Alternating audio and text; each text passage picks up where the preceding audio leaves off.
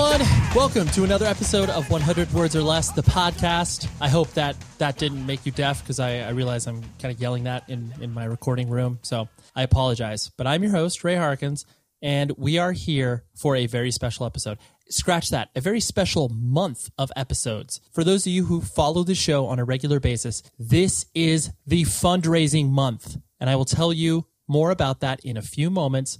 But the guest this week is Mr. Scott Shriner. He is the bass player for a little band called Weezer. You may have heard of them. The Blue Album, Pinkerton, Maladroit, everything else that they've ever put out. I mean, a prolific band. And I was so excited. I met Scott through my day job. More on him in, in a moment. Let me do the fundraising business stuff. Then we'll dive into some personal stories and then we'll dive into our interview with Scott. And if you are checking out this show for the very first time, I appreciate it. Thank you dive back into the archives. I've been doing this for, uh, gosh, almost three years, and I've got a lot of interesting conversations archived with uh, people who I define as important in independent music.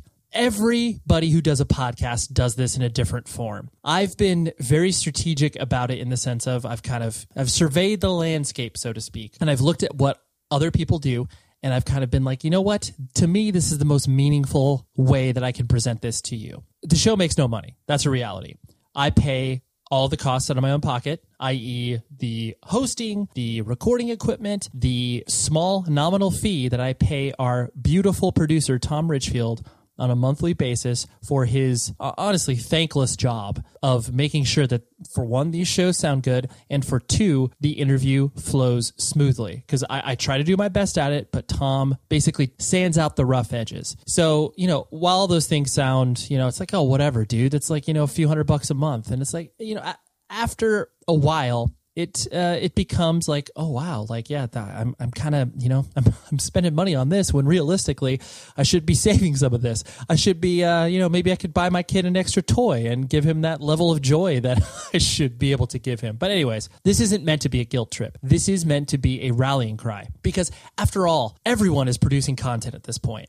And I see you, the listener. There are thousands of you that download this show on a weekly basis enough to where I'm like flattered by the amount of attention the show has gotten to the fact that people want to appear on the show. It's a great, perfect storm that we have created here. Now, what I need for you, the listener, is to throw a vote of confidence in this show. I realize begging for money is just, it's uncouth, you know, but I'm going to only do it once, basically twice a year for one month at a time. In April and November, I'm going to bug the hell out of you because, you know, I'm the same way. There's shows that I've listened to for years more specifically, there's a movie review show called the Slash Filmcast. Great show. Love what they've done. Listen to them for probably three years, and only recently did I give 25 bucks to them. And I I am probably exactly the same as you, where I'm just like, oh yeah, I'll, I'll do that. I'll eventually get around to it. But do it right now. There's two ways you can do it. One, visit patreon.com backslash xpurposex. I will link to it in the show notes and on the website you could basically become a regular contributing patron, I guess that's what they call it, of the show. To where it's like, hey, I will give you two dollars a month, which it's twenty four dollars a year, which realistically that's like what five cups of coffee at Starbucks. So if you find this show worthwhile, if you like what this thing does, please give me a vote of confidence. Sign up in any increment. I don't care if it's a dollar a month. Basically, that's just a little drop in the bucket to be like, hey, I like what you're doing. I like what you're bringing to the table. So you could do it that way, which I do give rewards out. There are options to hit a certain level and you'd be like, hey, I would love to be a guest on the show. Well, there is a way that you can do that. So visit that website. Like I said, I'll link to it in the show notes. And then secondly, if you just want to give a one-time donation, visit 100wordspodcast.com. And on the right side of the page, there's a donate button. You can do that and like I said, I, I don't care what amount you donate because realistically, if a thousand of you gave a dollar, that's a thousand dollars. And that's a lot of money. Like I would be able to probably put out two shows a week based off of that fact. So realistically, I'm just I'm looking for a little something. Even if it's a quarter, I don't give a shit. It's just a vote of confidence. So, anyways, enough pleading, but that's what you could do, and I will be bugging you for the rest of this month. Anyways, Scott Shriner, I was going to go into some some personal anecdotes, but I will save that until the next show. So Scott Shriner, he is the bassist for Weezer, and I met him through my day job. I was working with him on some uh, animal adoption stuff, and uh, I just I was amazed because like walking into his house, I just I saw he had some vinyl, and I was like, oh, that's cool. Anytime a person collects vinyl, I'm I'm a big fan of that. And then I started to look even more in depth with like, oh, the record he's been listening to recently. Oh wow, like Boris oh wow, like this dude's super into stoner slash doom metal. I'm like, this guy's got a, a, different vibe than what I was, you know, kind of originally anticipating from the bassist of Weezer. So him and I started to really bond, and like we spent about 45 minutes talking about that specific genre of music because I personally love that style of stuff, and so we were kind of bouncing bands off one another, and I just I I immediately formed a kinship with him. A few weeks later, I hit him up on email. I was like, Scott, would you be interested in doing this show? He checked out a few episodes and he's like, I'd love to do it. Here's this person who joined Weezer, you know, way after the high level of success that they've had. And uh, he just has such an incredible story. Without further ado, here's my conversation with Scott Shriner, and I'm so grateful to be bringing this to you. So I will talk to you after the jump.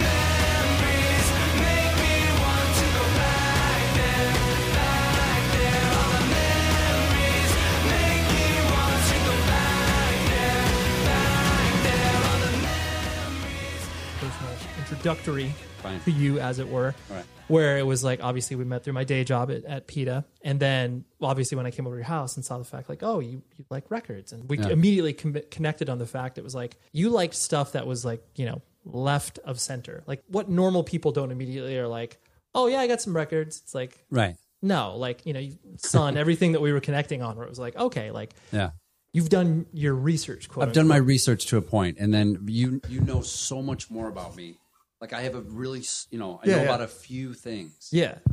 But There's but also Elton John records in there. which is totally fine. You obviously since you have a diverse Yeah. collection, that's you know it's a more well well rounded musician. Yeah, So yeah, like I was impressed because it does it. You don't trip across that. It takes work mm. to get there. You know. Right. Um, so you yourself, have you always kind of been attracted to the more sort of like left of center music and like always kind of like digging further than maybe your, your friends or your peer yeah, group? I guess so. Like, I think things, certain sounds resonate with me and attract me. Okay. And that brought me to what I would refer to as the darker side. Right. So I don't know what it is, if it's a sadness that's being conveyed through certain sounds, you know mm. what I mm-hmm. mean, or guitar playing, something I've always related to. But I, I feel like not to be all like a drag, but since I was really little, I've yeah. had this heaviness, sure, and this sadness and heavy music, you know, or or really, you know, kind of sad things, just really always comforted me and uh-huh. and, and resonated with me. Was it uh, the is it the, the fact you feel obviously a kinship to the person that's creating music or is it like simply like the tones that sort of like it's wash over it's you. the tones because okay. if I met the people, maybe there would not be a connection. Like it's easy yeah. to talk to you, right? You know what I mean? I don't know how easy it would be to talk to some of these other people that are making the sounds, but I think that what we do have in common is that that tonality. I mean, how many people can sit there and listen to a half hour of cymbal drone? Yeah. Like the, that Boris Very. record that we were talking about, totally. where it really is just cymbal drone. Mm-hmm. But I, we, I, can get into it, or of I can course. get into like with the Sunn stuff, just having guitar just feeding back and just groaning for like right. you know 10 minutes. Totally. and the most subtle changes right. are happening like very slight. Right you know what i mean? But I, I i can get lost in that. Right. And it's it many people would look at that music and define it as an endurance test. We're like right. hey how how long can i last? Like right. three minutes? like my wife and she just goes to sleep. So if we're on a road trip and i want to listen to yeah. metal or heavy drone music, she's just out. Right. She's like, yeah, I got about 30 seconds of this. Yeah. it's the opposite of her. So maybe it started with, I don't know, maybe like maybe the Melvins for me. Okay. Was kind of my introduction to it, like old, older Melvins. Sure. Like I knew about them way before I knew about Sunn. So I came right. to the game kind of late. But like listening to Melvins and then they would get off on some heavy kind of trips. Totally. Each Melvins record, you have no idea what you're going to get. Exactly. You you're like, oh, this could be the popular side, and then oh, this could be the quote unquote really experimental side where yeah. it's like I wasn't expecting that. Right. And then from Melvins I found out about Boris. Okay. Because they I mean, like I said, I'm I'm a late bloomer. No, but well, but the fact that it, it doesn't matter like when you get into this stuff, it's like all of a sudden you feel like a door opens up where it's like, oh, like this is what I was looking like yeah. this is what I was looking for. Yeah. Um, backing up even further, like you were, uh, you know, you're alluding to, where because you were born and raised in Toledo. Toledo How? Yes, good memory. Yeah, great, great research on my part. Um, Toledo. I mean, I've I've gone through there on tour. I, I don't think I've actually played Toledo, but there was a there's a, a larger independent music distribution company called Lumberjack Distribution because I used to work at record stores, so I, I that was my only like frame of reference. But going through Toledo, I mean, it seems pretty not only very quintessential Midwest, like Right. very boring. Right. Is that your experience? I don't know. I mean, I've been to more boring places, maybe like in the plains more, like with just like acres and acres of wheat. Like in like Toledo's, I figure I, I think of as an industrial town. Right. So it's all about Jeeps and, and transmissions and glass and scale and Mm-hmm. and building. You know? Right. So there's a kind of a darkness to it and Sure. kind of a heavy vibe. The winters are really Brutal. brutal. Yeah. The spring and summer's like amazing, you know, and then you just go straight to hell. But it's like it's you know, I grew up in a really blue collar working kind of What did your did your was your dad working in like factories or what was he doing? and my dad's a saxophone player. So and he tried his hand at real estate okay, and uh he's a musician. okay, Right. We we we we have common ground in a few areas. Like he's one that turned me on to maybe like uh Weather Report and Okay. Miles Davis and, and Sure. Mm-hmm. some and some fusion. So that kind of which was my introduction to prog. So anyways. right, But I, that's that's where we we were. But he he he's a blues guy. okay. Blues and jazz guy. And so he was basically kind of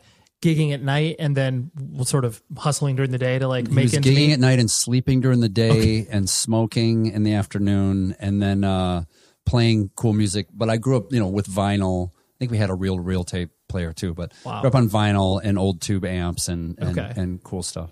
And what was your uh, was your mom just basically kind of a housewife, like taking care of? of She- my mom was, and then she went to work. So Okay. she was a housewife as long as she could be. And when when my sister were kind of functional, then she started working. So okay, my it. mom was like listening to you know Jesus Christ Superstar and and Neil Diamond, and I turns out I love that album, the Jesus Right. Christ Superstar record, the the English Sure. Broadway version or whatever. Right, right, Ian right. Gillan singing, of Right. course, uh, was your sister older or younger? younger. Okay. Um, did you have any sort of uh, you know, like I, I guess how would you describe your your family situation? Like, you know, was was it uh, it idyllic or w- were you kind of like a restless kid? Like, what did you Hmm. Find yourself being? So super sensitive kid okay. in a pretty tough, not very sensitive neighborhood. Okay. artistic kid, not super artistic neighborhood, but th- it was there. It was just it wasn't in my little pocket. Right. uh, and my father was gone, and I really had this longing for my dad, like, oh, dad, you know, and he- Uh-huh. Gone as in he gone- passed away or no, he no, left? no, no, he just left when I was when I was like eleven or something. Oh, that's But rough. Even when even when he was there, he was not there. He was super checked out, Sure. you know, drinking and and just not present. So Yeah. Not interested in being a father. yeah, not interested in me. You know, I was a cool enough kid, I guess. He just wasn't interested, and I don't fault. him. I I blamed him a lot, and I drank a lot behind that. Sure. It just wasn't. He just wasn't interested. Yeah.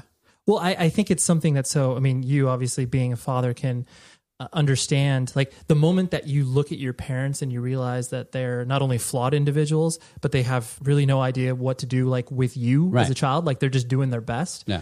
The moment you have that realization, you can, I wouldn't say cut slack, but you can maybe like identify with the concept of like, oh yeah, well maybe they had me and they had no like he that's he wasn't what he quote unquote signed up for or Yeah, whatever. he was 20. You know, when I was looking for him, he's like 27, a 27 year old jazz musician. Like, what? You know what I mean? How's he right. going to relate to a, a 10, 11-year-old, 11 year old kid? Like, it's fine. Like, I dig my kid. yes. We have a thing, right. right? I didn't have a thing with my dad till I was older. So, Right. But I think it was part of the fuel that and the angst that got me searching and, Uh-huh. the, and the sadness I felt that got me looking for different things and Sure. ultimately led me here to California. So it was an important part of my upbringing. And yes, once you figure out like, oh, well, how was my dad raised? Like he was completely ignored by his older brother and father, from what I understand. Uh-huh. Right. Right. And then his mother passed away when he was a teenager. And it's, you know, Yeah, it gave you it, it, it gives you that perspective. totally, totally, and it gives you that that sense of like you were talking about, like the longing that I'm sure he felt that obviously is passed on to you unintentionally or intentionally or unintentionally. You never yeah, know, it but just happens. Or I was, it's just part of my little soul that I was born with. Right. That once again brought me to where we are right now. right. The uh, the sensitivity that you described was it one of those things where you were you know like you were sensitive like you would watch a movie and you would be you know completely emotional or is the sensitivity like in regards to uh, you know other aspects? You know what? I, I think I, I'm a little bit of an introvert, and I think that I'm a what they maybe call an em, empath a little bit, Oh, where yeah, like yeah. I pick up on other people's Vibes? vibes, Yeah. and, it, and it affects me. Okay, You know what I mean? So if I'm around a bunch of anxious, angry kids, it'll start to to Right. get me. You know what I mean? And, but it was more like if the teacher singled me out and said like, "Why you knucklehead? Like, what's the matter with you?" Like, I would my eyes would start like tearing up. So I was like a little crying, like Sure. little sensitive kid. Right, right. You were. Oh, it sucked. It so no nowhere to nowhere to go with that. I think your experience is definitely. I mean, it's interesting because obviously it, it sounds very much like a. I'm speaking just from like I'm, I'm an only child, Right. And like I'm very much the same way. Where it's like you know you can walk into a room and you can be like, oh that like I feel that person. Yeah. that person's got some weird stuff going on. Right. And then you immediately, uh, yeah, you're just affected by everybody else around you, Yeah. and so like you feel like you've got no control over any It's situation. nuts, right? And then being like like uh, with uh, like having a sensory thing to where I hear too much, okay. right? So Right. I it's hard for me to to to filter out different noises. Like if so I'm in a, in a loud place, there's 15 different conversations, and somebody's in my face talking to me. That maybe is like a little their vibes like a little much. Right. Like it takes a lot of energy to process that. Right. After those five minutes, you're like, I need to go. I gotta go.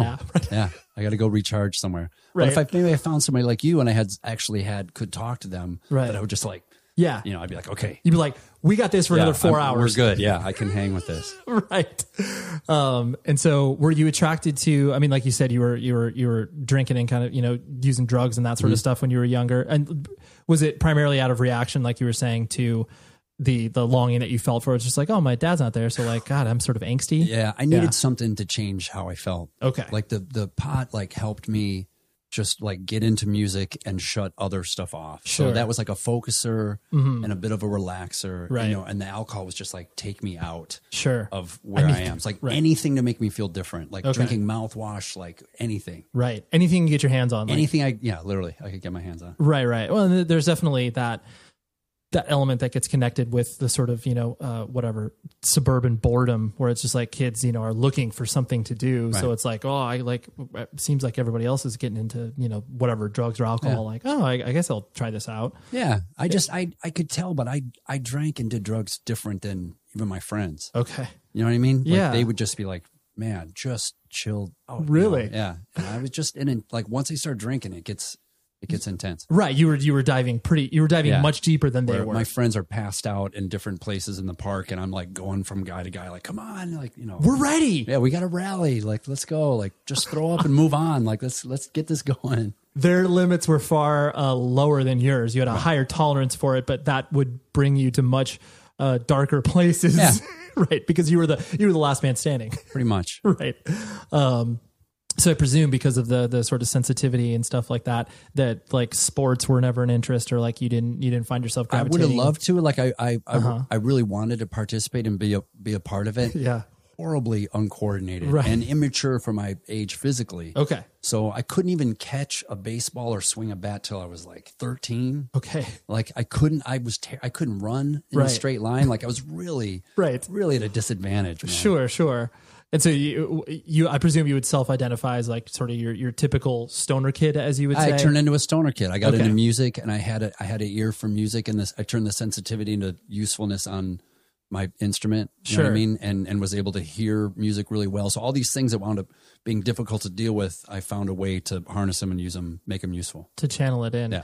Um, and what did do you uh, do you directly attribute the fact that you obviously got into music, like you know, by the surroundings that you were like you saw your father performing? Mm-hmm. Uh, was it was it that desire of like did, did you pick was bass your first instrument? It's funny. Yeah. The bass. the bass because I mean everyone like the the the common conception is that like oh the ba- bass is the easiest instrument to pick Right. up, so you you start there. That's right. So you combine that with uh, a couple of music people that my mother asked, "What should I do with this kid?" He's like, "Well, if he Yeah. plays bass, he'll always have a job."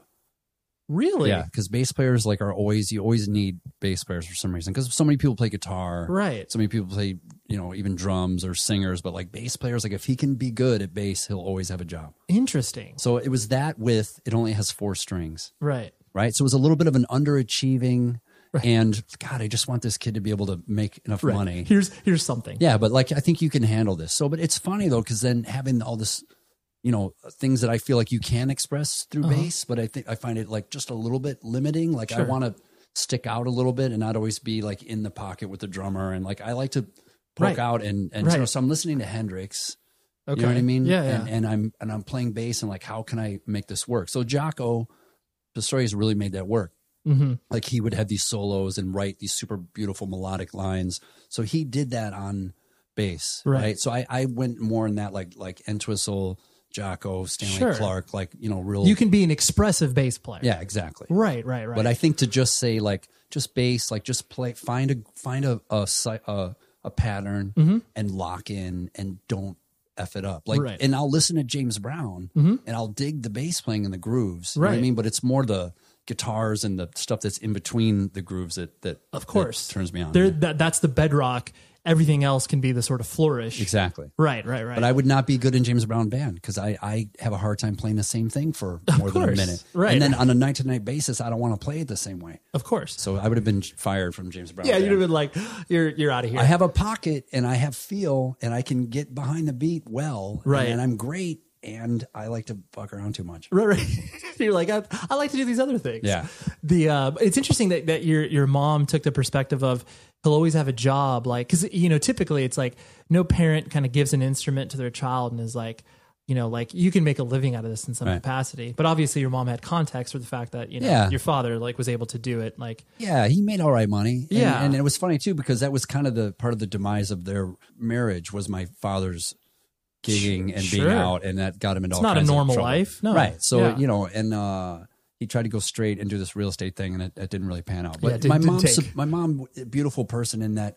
She saw something that she was desperate for me to find something that I was interested in. Right. And then she got me a bass and got me lessons and drove me across town and sat in her car and Right. You know, she really helped me yeah, push that. right, put gi- give you the push into Yeah. something. It's like, oh my god, you want to do something good? Like here, like please, here, let me like help you with every that. yeah every parent's dream to identify that to be able to identify it first of all Right. and then be able to be able to hopefully encourage it Yeah, because sometimes it's like you know if if it's so left of center where a parent can't wrap their head around it they're like how can i even like Yeah. you know whatever computers or video like i don't know how to identify with you on that Yeah. like but that's cool that she was like so dedicated cool. to that My grandfather, on the other hand, was just like, "You, there's no pension for you. There's no career in this. You please find something else to do." So that's funny. So you rather than the typical, because usually like you know dudes that want to do the band life and Mm-hmm. performance, usually it's the parents kind of being like, "Yo, that's not it." But Yeah. now it's generational. You're getting it from your Yeah, grandfather, Uh, he's a depression era, you know, Right. firefighter, so he was really serious about a lot of stuff. right? Yeah. So he's like, "Why? Why would Scott be? You know, you can't make money playing four Exactly. strings." Like you'll never make a living playing music. you Right. know. And it's funny because we do have a pension plan in my band. It's and I have health insurance and it's it's really right. You're like everything that I was told that wouldn't exist. Like, well, it kind of exists in this happened. thing. Yeah, it's funny. the um is there it, there's an interesting point i mean like i find it so funny because obviously i mean weezer fandom is so um it's it's so absurd to me to the point of where uh the people they love every detail about every single thing that each member has done or like you know just looking up like your wikipedia page where Right. it's just like the amount of detail that's that's peppered throughout i'm just like that's a that's a lot like, Yeah, there's a lot of information. and it, it's it's interesting because it's like the uh it, I just there are very few bands that have that sort of just absolutely dedicated fan base to where uh it you know it borders on obsession where it's Right. just like and I'm sure, you know, I mean, this is something I was going to ask a little bit later, but I won't bring up now. Where it's like when you first got introduced to the ecosystem that was Weezer, um, I presume it took a lot of adjustment for you to kind of like not only find your place within the band and like where that would me- make sense, but then also how the fans would start to interact with you. Where it was just like, oh, I wasn't like I didn't know I was signing up for all of this. Right. did that did that take a huge adjustment period, or was it pretty like you you, you kind of learned on the go? And it was a lot. And it was when I first got my computer. So it's like people, that was the first time I had seen message boards, right. you know, and like there was instant messenger was just kind of starting. So Uh-huh. it was, it was in Weezer that I, they're like, here, have this laptop. Right. This is how we're going to communicate with you. And oh yeah, here's the message boards and this is the pictures we take of the gig. So it was a, a lot of stuff happening, but yeah, there was a lot of real positive support. There was a lot of negative feedback and comments. You know, Sure. and you read some of those comments and they just like still can remember Of course. some of the what's what, I what's one of those that I- stuck in your there's head? one of my. It's like, oh, I know Scott Shriner. He uh, has a big head, big muscles, big brown teeth, and he's a nasty, horrible person. right. And I was just like, oh, that's so mean. Right. Just like, fuck. You just you just listed a bunch of things that hurt my feelings. yeah. It was. It was. I'll never forget that that Right. comment. But really, it was. There was way more support than than negative yeah, criticism. yeah. and I mean, you got to say, like coming into a band that people hold so dearly. Mm-hmm. Uh, that at that point, I was the third guy, Right. right, and not what you would really think would a guy that would be in Weezer, Right. right? Like my whole look was really different, like long greasy hair, leather vest, like filthy jeans. like, Totally. you were really- you were a rocker. I was a rocker. I was a different kind of guy, you know, Right. than than maybe that they were used to. So there- Right. there was a lot of adjusting. Right, right, right. And the and, and the fact that it's like, you know, you obviously weren't raised in the day and age of, you know, whatever computers, social media, Mm-hmm. where like that all, all that stuff didn't doesn't come naturally. Right. Um, and then all of a sudden to have your life being able to be picked apart by a lot of different people, just Mm-hmm. like, you know, wanting to know more more about you, I'm sure, but at the same time you were just like, can we keep some of this stuff a little private? Yeah. Like maybe? Yeah, it was a trip. The, it, an interesting part about your life too is the fact that you, you know, you joined the Marines. yeah. And the uh, was that a reaction based off of like, well, I don't know what else to do after I graduate high school, or was that was there any other uh, layers of, of decision making in that? I, I had this, and it's another thing. Like so, music, monster movies, and and soldiers and war. Okay, So those are some weird things for a kid to be into. right, So I don't know what was up with my war fascination. Mm-hmm. Right? It was like you know one of those things. You're in public school, you see a bunch of World War II books, and you just like look at pictures. right.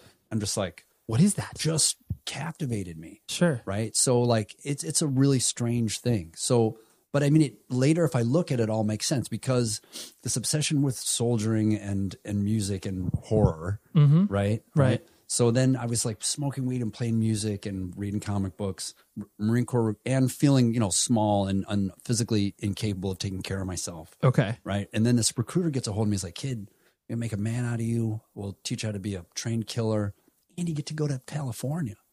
You know, and I was Right. like, "That's it. I need to get out of Toledo." Okay. I was always, I was really always wanted to move to California. Like ever since I was really little, sure, I had this Southern California thing going Yeah. on, and it was like all these things. It's like, hey, just sign here, four years guaranteed infantry. You'll see exotic places, you know. Uh-huh. Sure. and it's and, and it's and it was a whole, it was a massive brainwashing, which I think is what is necessary for somebody to get off a truck and run into like a battlefield, of course, right? With people like ready to, you know, like who else in the right mind would do that? No, yeah, no. one. So the Marine Corps completely had to to, to scrub my right, brain and instill some kind of like insane like uh uh bulletproofness. You know what I mean? Sure. Like like thinking like you're you're invulnerable. Yeah, Yeah. right. So and, well because it, it's so interesting because it's like you know i i see the way that uh you know the marines and obviously like you know army and who whatever when their their their recruiting methods are, are so interesting because Hmm. it's like they do there's there's elements of you know it- it's it's predatory in some natures where it's like they just look at a kid and they're just like oh like you're like Yeah. I w- I don't think I if I was in the shoes of you know the Marines I would look at a stoner kid like yourself and be like he's perfect Like, right, which is it- funny. I know, and it's it's just funny that that that they looked at you and were just like, "This is it," like, and they were able to like tick off all of the things that would you know tickle your brain to be like, "Yeah, I'm going to sign up and do this." Yeah, I was excited. yeah, You know, so w- w- ultimately what it did was it got me off of weed, right, right? Which really cleared my head up to what was really going on, right, right? And then by being in boot camp and not having music, Right. There's no music. Like I overheard a radio in another room. Right. That was as but you have nothing. Right. So, you know, to be playing bass every day and immersed and in my records to go to nothing. Mm-hmm. Right. It was just like, it then it was like, I want to be a musician. right, Like, I don't even want to be a soldier anymore. Like, Yeah. thank you very much. I feel great. You know, this was really good. It shook it up. Right. But by, I needed to have, it was like a, almost like a rite of passage, but I needed to have everything taken away so I could focus on what I really wanted to do. right, right. It, it, it cleansed the palate for Yeah. you to be able to understand. It did. yeah, And it's like, I'm a terrible soldier. Right, right. You know what I mean? I was really I wouldn't- terrible. I wouldn't No, look I at was you- really right. terrible. Like I, I have an over uh, active like adrenaline system. okay, Like in like high pressure situations to the point where I'll like, like I passed out like during an inspection. Like I was so like nervous. right, Right. And Yeah. and there was it's a long story, but I, I just there's a few things about me that would make me a terrible soldier and a terrible police officer. because yeah, you're just not the the the hardwiring inside of you. Hard wiring's not there. It's not there. No. That's interesting. And how old were you when you joined the Marines? Uh, seventeen. 17. Okay. So like right out of high school? Yeah. Okay. Um, and so like, you, did you, uh, so like you said, like basically once the Marines came to a close, you were just your sole focus was to become a, a paid musician. It, it really was. Okay. Yeah, to be to be a to be a professional musician and move to LA and and to, find Like, my did you- destiny. And was it um was it one of those things where um because it, it is interesting the idea of like wanting to like join a band or start a band like Hmm. you know as far as um you know because I mean the world that I come from as far as like you know like punk and hardcore and all that sort of stuff is very you know DIY like Right. very low ambition um you know let's just start it when we're 15 years old that sort of stuff but you know from the generation that you you came from especially from being from Toledo Yeah. like the idea was that you show up in LA and you'll join sorry and you'll join these pre-existing things Right. or did you or or was the idea that you wanted to start something or you just it's a to, really great question. So I grew up playing other people's music. okay All right. So even lessons, like we learn standards, and then when you're playing in clubs, people pay money because they want to hear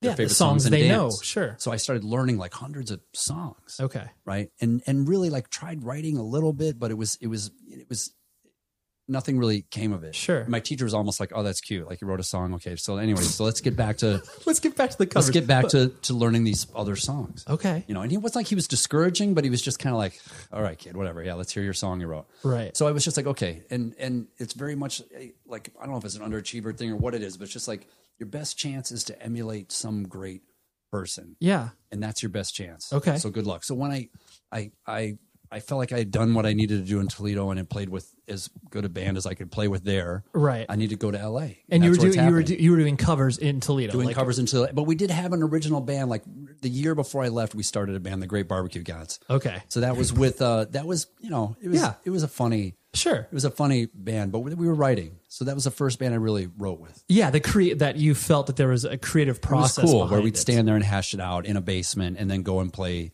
gigs, play covers and some originals. And Okay. so that scene just kind of started to really happen when I left Toledo in like '89. okay and what what sort of music were you guys trying to emulate It was that funny, you were on man. I was super messed up on the funk metal. okay So and and well our- that's what was, our- I mean that's what was happening at the time it, it kind of was, and our singer was was way more punk Okay. than that, and way more hardcore. And our guitar player was super into Bad Brains, so it was like somewhere in between Bad Brains and Twenty Four Seven Spyz. So it was what a weird it combo was it was a mix. It was a, a kind of a mix up. sure sure okay you know? got and it And then I saw Fishbone and Chili Peppers in Ann Arbor, and in '89, so that's like they were touring their third record. I don't know how many records Fishbone was on, but Right. I, I was just like, I have to leave Toledo immediately and go to LA. Right. If these two bands are from there, like that's That's what's happening. They're killing it. Right. Mm-hmm. They're saying whatever they want. Like that. This is that. That was like that was a big thing. Totally. I mean, it's so it's so funny because I think most people, you know, whatever, can look at the Red Hot Chili Peppers and like malign them because it's like, oh, like a band that they are now is obviously not what they were, you know, It's not 20 what they years were ago. in, in '90 or '89 or '88 or whatever. but it's like you know the the the direct correlation that one could make where it's like yeah, like they were obviously like doing weird punk like stuff Yeah. during that time. Like Yeah. even when you know even on their massive record, you know the the Blood Sugar Sex Magik, like mm-hmm. that was still weird. Yeah. Like at the time, That's true. and it but most people just look at it now are just like oh pff, those those Yeah. cheesy dudes that played the Super Bowl or whatever like Yeah, but they don't know where. no it's where it came context from. yeah yeah exactly Same thing with I thought Fishbone was really nuts and punk and Absolutely. ska and and really good musicians and Totally. really good songs and uh I think and I think that's what differentiates bands of that nature because they actually took their instruments very seriously Mm-hmm. and they took the musicianship seriously rather than like obviously a lot of the you know a, a punk band like the whole concept is like let's write the simplest stuff yeah possible. and record it as as poorly as, poorly as it's almost like the black metal thing. Like just record like what's the most lo-fi way Right. with the worst guitar sound that Right. we could come up with? Totally. I'll set I'll set a microphone up in a corner. So I didn't appreciate that till later in my life because I was trying to be a muso musician guy and, and sure. really you were it's- obsessed with the like the musicianship and like obviously the sounds that you could Exactly. create. So, but fear. So when I heard fear, I was like, oh, okay. So those guys can play. yeah And I, I can get down with that. So that was kind of like my introduction to, to punk rock. right yeah you, you started to be able to understand more where where that was coming Yeah. from Dead Kennedys and Fear were like, you know, players I felt like in the band and, Yeah. and that stuff made sense to me. Right, right. When you first came to LA, was it uh, overwhelmingly terrifying, or was it like kind of wide-eyed and bushy-tailed? It, it was, it was like, oh, I'm, I'm here. Okay, I'm home. Mhm. This is where the fucking freaks are. Right. Like, great. Like I was walking around going like, all right, nobody's looking at me weird. yeah, I just, nobody's looking at me. Like Right. I'm just, this is perfect. right. The girls are way Yeah, more attractive. hotter. Of course, yeah. And the people are so smart. And I went to music school at MI and I found all these weirdos, you know what I mean? And then we just like started like, you know, packing together. Right, and- right. And making little bands and stuff. sure, Oh, sure. was- you know, I was terrified. Uh-huh. Like I was so scared of LA from what I saw in the media and, and film. Mm-hmm. I bought a shotgun on the way to LA. In my Honda Wagovan, I, I was like leaving out, we leaving Ohio, Right. Bass rig, coffee machine, clothes, stopping by a 12 gauge shotgun and 50 rounds on the way out of Toledo, and drove to LA. I love that where it's just like, well, I got to protect myself. I gotta have a gun. Wow, That's a, it's, it's a fucking war zone. it right. To- And that that's totally the perception of that was Los my, Angeles that was that my time. idea. Yeah. Right, right, And I'm right. going to be in hotel rooms out in the middle of nowhere with you know Right. money and an instrument, and I got to have a shotgun because Of course, someone's going to try to So jack my bass, and then what am I going to do? It's how that's how little my knowledge of of the country was. You know what I Right. mean? Like Yeah, yeah, yeah.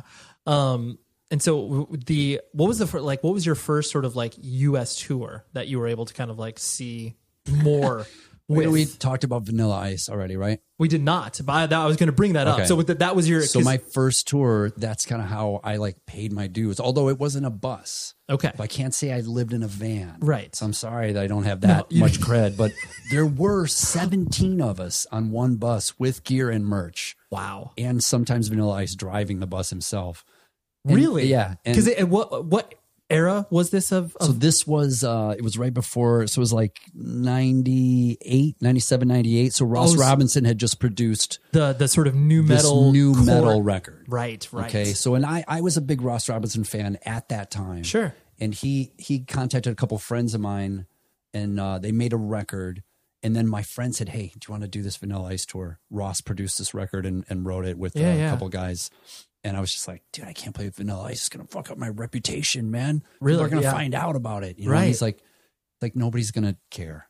He's like, you know, and I was in town working as a PA on television commercials and videos, like breaking my back and making Sure. money. Right. Found a way to live in LA, right? Sure. But it's like I wanted to play music and I wanted to travel, and my best friends were in the band, so I was like, fine.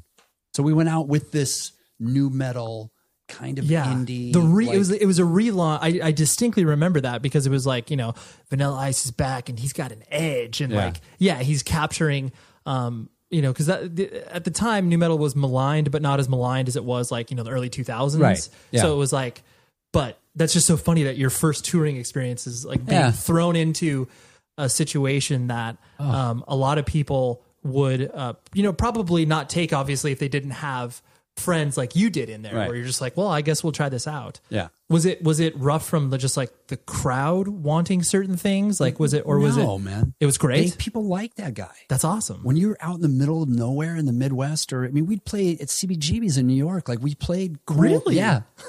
We play. That's how I played CBGB's was with fucking Vanilla Ice, and it was totally sold out, and people down the street like that's amazing So people want to see him. He's Yeah. charismatic. totally you know? absolutely He's he's got a thing, he does you know, and that his like unbelievable, like out of control. But Sure. it's that thing that I've kind of learned about lead singers. Like it's part of what makes other people want to Attracted to it, to see them. Like I don't have that. Right. Like I don't have that shamelessness, like that that fucking ego. Just be like, oh, yeah of course you're all here to see me. Like of let's- course let's get feed, this going. feed it feed it now right, yeah yeah It, it's there's a certain thing. It's like the lead singer, Mm-hmm. true rock star gene that I just didn't get. right right it's weird. So whatever. I'm not judging. I'm just saying he. No, I you were you were able to observe it because that's something uh, that was inherently a part of what he was doing. Right. There's no way you could disconnect that ego from who Vanilla Ice You was. have to have that to get up and say the lyrics that he was saying. Yeah. And to do these songs. Sure. Right. Like he he you know and and we really.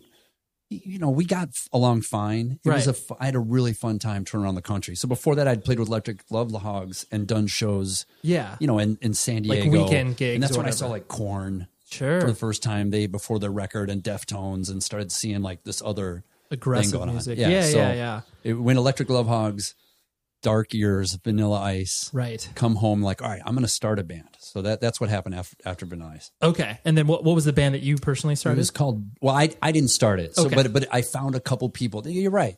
They they had started a band. Okay. But it was a band and it was a tribe. And it's like Okay. if you're going to be with us, you're with us. You're going to fucking grow your hair and we're to. We want this aesthetic, dress. This is the deal. And I was Right. like, oh, long hair, greasers, bikers, like rock. Like I. I I can Yeah. get with that. Right. So I've been nu metal. I have a funny haircut and shorts. I haven't worn long pants in a long time. But I came from, you know, Stoner, Zeppelin, rocker, Right. Sabbath land. So there's a Sabbath connection. I will grow my hair for this band. Sure, sure. That's it's really interesting. That to me, you seem like a person who can generally kind of vibe with most people, mm-hmm. like not and not in a um not in a way where where it's like inauthentic, you know, because there mm-hmm. are obviously people you meet who are like schmoozy, you mm-hmm. know, and you're like, oh god, but like Right. I'm not schmoozy. Right. Right, but you've been able to like morph into these different band situations. Like, it sounds like relatively easy. Yeah. I guess it's like you find what you can relate to and concentrate on that rather than the differences, I guess. maybe? Sure, sure. Maybe it's that kind of thing. Like even with Weezer. So when I Sure. came into with Rivers, he was looking for a darker kind of sound. You know, Right. he was in a darker period. I mean, he had a big beard, and, Right. and you know when the, the the person that was trying to help him find a bass player, they were bringing the old idea of what Of course, Weezer would be. 1984 Weezer, Right. sure. Like right. who like, oh, you're looking for a bass player? How about these guys? And he was like, No, I need Super I clean need cut, right. Somebody like fucking heavy. Mhm. Like who's the heaviest bass player you know? You Right. know? And then my my friend who found me, Barry, was like, Well, there's Scott and but he's got a gold tooth and he's covered in tattoos and he's Right. filthy and he's got long hair and River's like, ah, ah, ah, that's my guy. Okay. me him. That's amazing. So I walked in looking like a, I, I'm not a biker. Right. Okay? Just make that clear. Right, right. Like I'm not. I can't even. I cannot ride a bike. At right, all right. but I came in looking like a full on like like biker roadie type character. You know what I mean? Sure. And they were just like stinking, like not showering. Like I was really living the Right. dirtbag rocker look, right? Totally. filthy, dirty. Like weeks since I even water touched my head. Right. Like really, like ring around your head, dirty kind of Sure, guy. sure. That was my vibe. And I just came in there like, hey, when Scott get here, you're setting up his stuff. I was like, no, I'm him, and I set up my stuff. And but there was a connection, man. And what whatever Rivers was thinking of, like, happened. Uh huh. Right. The, the He felt, yeah, he, he felt felt the thing. right, and he he felt like what you were putting out there was exactly what he was looking for. Right. And we we had the connection. We have Right. a lot in common musically. We're a lot of the we're a lot of the same shows, a lot of the Pixies, totally. you know what I mean? And and and uh LA different weird funk metal chains like oh there's all these connections that, that we had Totally. We looked really different Yeah. musically like we You were on the same page, we right? really connected for for that point for that record Maladroit yeah Sure.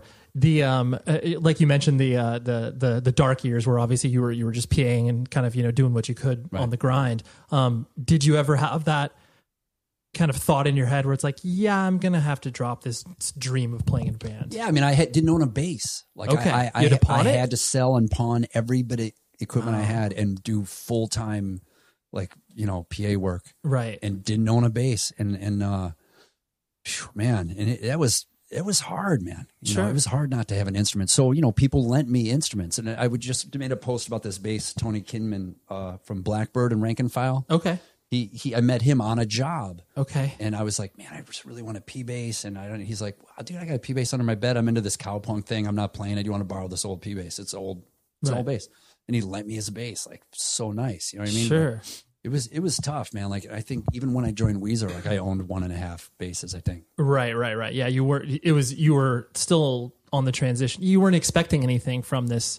This. Uh, this. yeah, Quote unquote audition. So it wasn't like, oh it my was gosh. just like okay, so I'm if I can come home and and have a bass to play and play along with some of my favorite songs, that's enough for me to live. Right. I'll work, make money, get myself out of debt, and I'm just gonna come home and I'll I'll play and and I just had this idea. It's like, all right, I'm gonna call.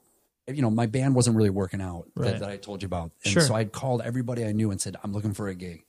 Okay. Like, who has a gig? And then so I started showing up at all kinds of weird gigs, blues jams, like whatever right. right so it was just like i'll say yes to anybody like the universe like will feel Uh huh. my You- what you're putting and out what there. i'm putting out there Right. but i couldn't do that just being angry like in my apartment like my band's Brooding. not going Yeah, anywhere yeah, yeah. like i'm not you know i'm too cool for this and that just like who wants to play Right. I'm open to the idea of doing anything that revolves around music. so i really think that that vibe like putting that out for a for it was took a few months Sure. i played in a cover band on monday i'd do a session with some guy who couldn't stand on thursday Yeah, yeah. i would do a hippie jam on saturday i was just like oh it was like Right. terrible but I, it wasn't it, but I, I think that's i think that's such an important point because i think it's like the the the drive that you had and what a lot of people i don't think take into consideration obviously like in not only playing music but like dedicating a life to creative arts is that there are some times where you're just going to have to you just put your head down and do the work Yeah. and like you said, it's when you turn that corner of being open to being like, well, whatever, man. Like, hopefully something will good will come along. Yeah. And then obviously it eventually did. And it, it's Yeah. like sometimes it takes six months, sometimes it takes like ten years. like Yeah, you never years. you never know like when that actual thing is going to happen. Yeah. Um, Yeah, you don't ever know. Right. Because one day there was a message on my answer machine. It was Rivers. Right. And even then, he was like, You're not going to be in this band. Right. And you're never going to be a member of this band. I'll tell you that right now. Yeah. Yeah. You know, but will you, will you show up tomorrow and, and rehearse with us for three hours for a hundred bucks? Right. I'll just be like, Yes. Yes. Of I'm course. here. Right. And so happy, like, oh my God, I love you guys. Like, you know, right. and it was, it was, it's a, it was a wild story. Yeah, yeah, for sure. Um, something I've also I've I've really liked about you know kind of the way that you not only carry yourself but just like you're you're so open to so many elements of your life in regards to like obviously like, you- like you've referred to your family as obviously like, you know everybody's adopted but beyond yourself. And like it's it's comprised of this like you know this a family of mutts as you've said before. You seem to to always be like a introspective guy and just the way that you present yourself to the world. Was that um, was that kind of a learned trait, or was that always something that you sort of like connected with, where you're like, rather than the idea of just kind of like floating through, you know? I guess the way I found that I can connect to people is just by being like brutally honest and open. Sure. You know what I mean? And like to tell you that I'm a big sissy. Right. You know what I mean? And if and if and like you know when I cut my I severed a couple tendons in my finger, I just about passed out. Right, You know I mean, like I just like so I'll just be like, yeah, I'm a big sissy. I cut my finger and I I'm like you know Yeah, this was terrible. white as right. a ghost, and I passed. It's just like so me. Like I've found brutal honesty has really helped me like fit into the world somehow. Like, Right. I cannot pretend to be anything that I'm not, and I spent a long time trying to do that, and then I finally once I figured it out, and it's like, oh, if I just you know pull the covers on myself, then people laugh and we have a good time, and I feel I feel okay in the world. right, right, right. Does that answer your question? No, it absolutely does because I, I think that there's, um, I mean, especially at this day and age where it's like the currency that I think only, no matter what you're doing in a creative space, like Hmm. if you're not honest with like what it is that you're presenting, I think a lot of people see through that now. It's like and a lot of people are endeared to not only finding out about what a per, what makes a person tick, but ultimately what they're willing to share of their story that will hopefully help other people cope with whatever it is that they're going through. Right, which is huge, right? And that's kind of like our family and me and my wife are both like, okay, so if I do this, it could have some serious Mm-hmm. you know, consequences, right? But our our question is always like, what, what Right. could it help other people? You know what I mean? Like, how could this Mhm. help? How could this help people? Right. So even at our own expense sometimes, and Mhm. not knowing what's going to happen, like we know we lost half our family because of my my wife's book Totally. when she when she wrote it you know and it's just like but so many people have written her said oh my god thank you for writing this book and your story and like so yeah it's it's a big theme of ours like if like no you know like no matter what we've gone through like how could it Mhm. benefit somebody else so as a kid in ohio that felt like so alone found music to make him feel like oh there are some other people in the world like me because they must be something Right. like me if they're making that yeah, that, noise. that connective know what I mean? tissue has to exist because otherwise it's like yeah you just feel like you're adrift especially especially at that age like it's you know between 11 and like 17 18 like you are the most raw open person that has no idea what they're doing Yeah. until like you throw an anchor out there and it lands on something Yeah. and you're like oh yeah like it, that That's interesting. Like the the the guy that wrote the Yep. screenplay for Taxi Driver. Sure, if I right. knew my shit better, I would. But if you buy the the deluxe Taxi Driver DVD, you'll, you'll have a better story of what I'm trying to say. But like that guy that wrote the screenplay got so many letters from men saying like, "Okay, so you wrote this story about me.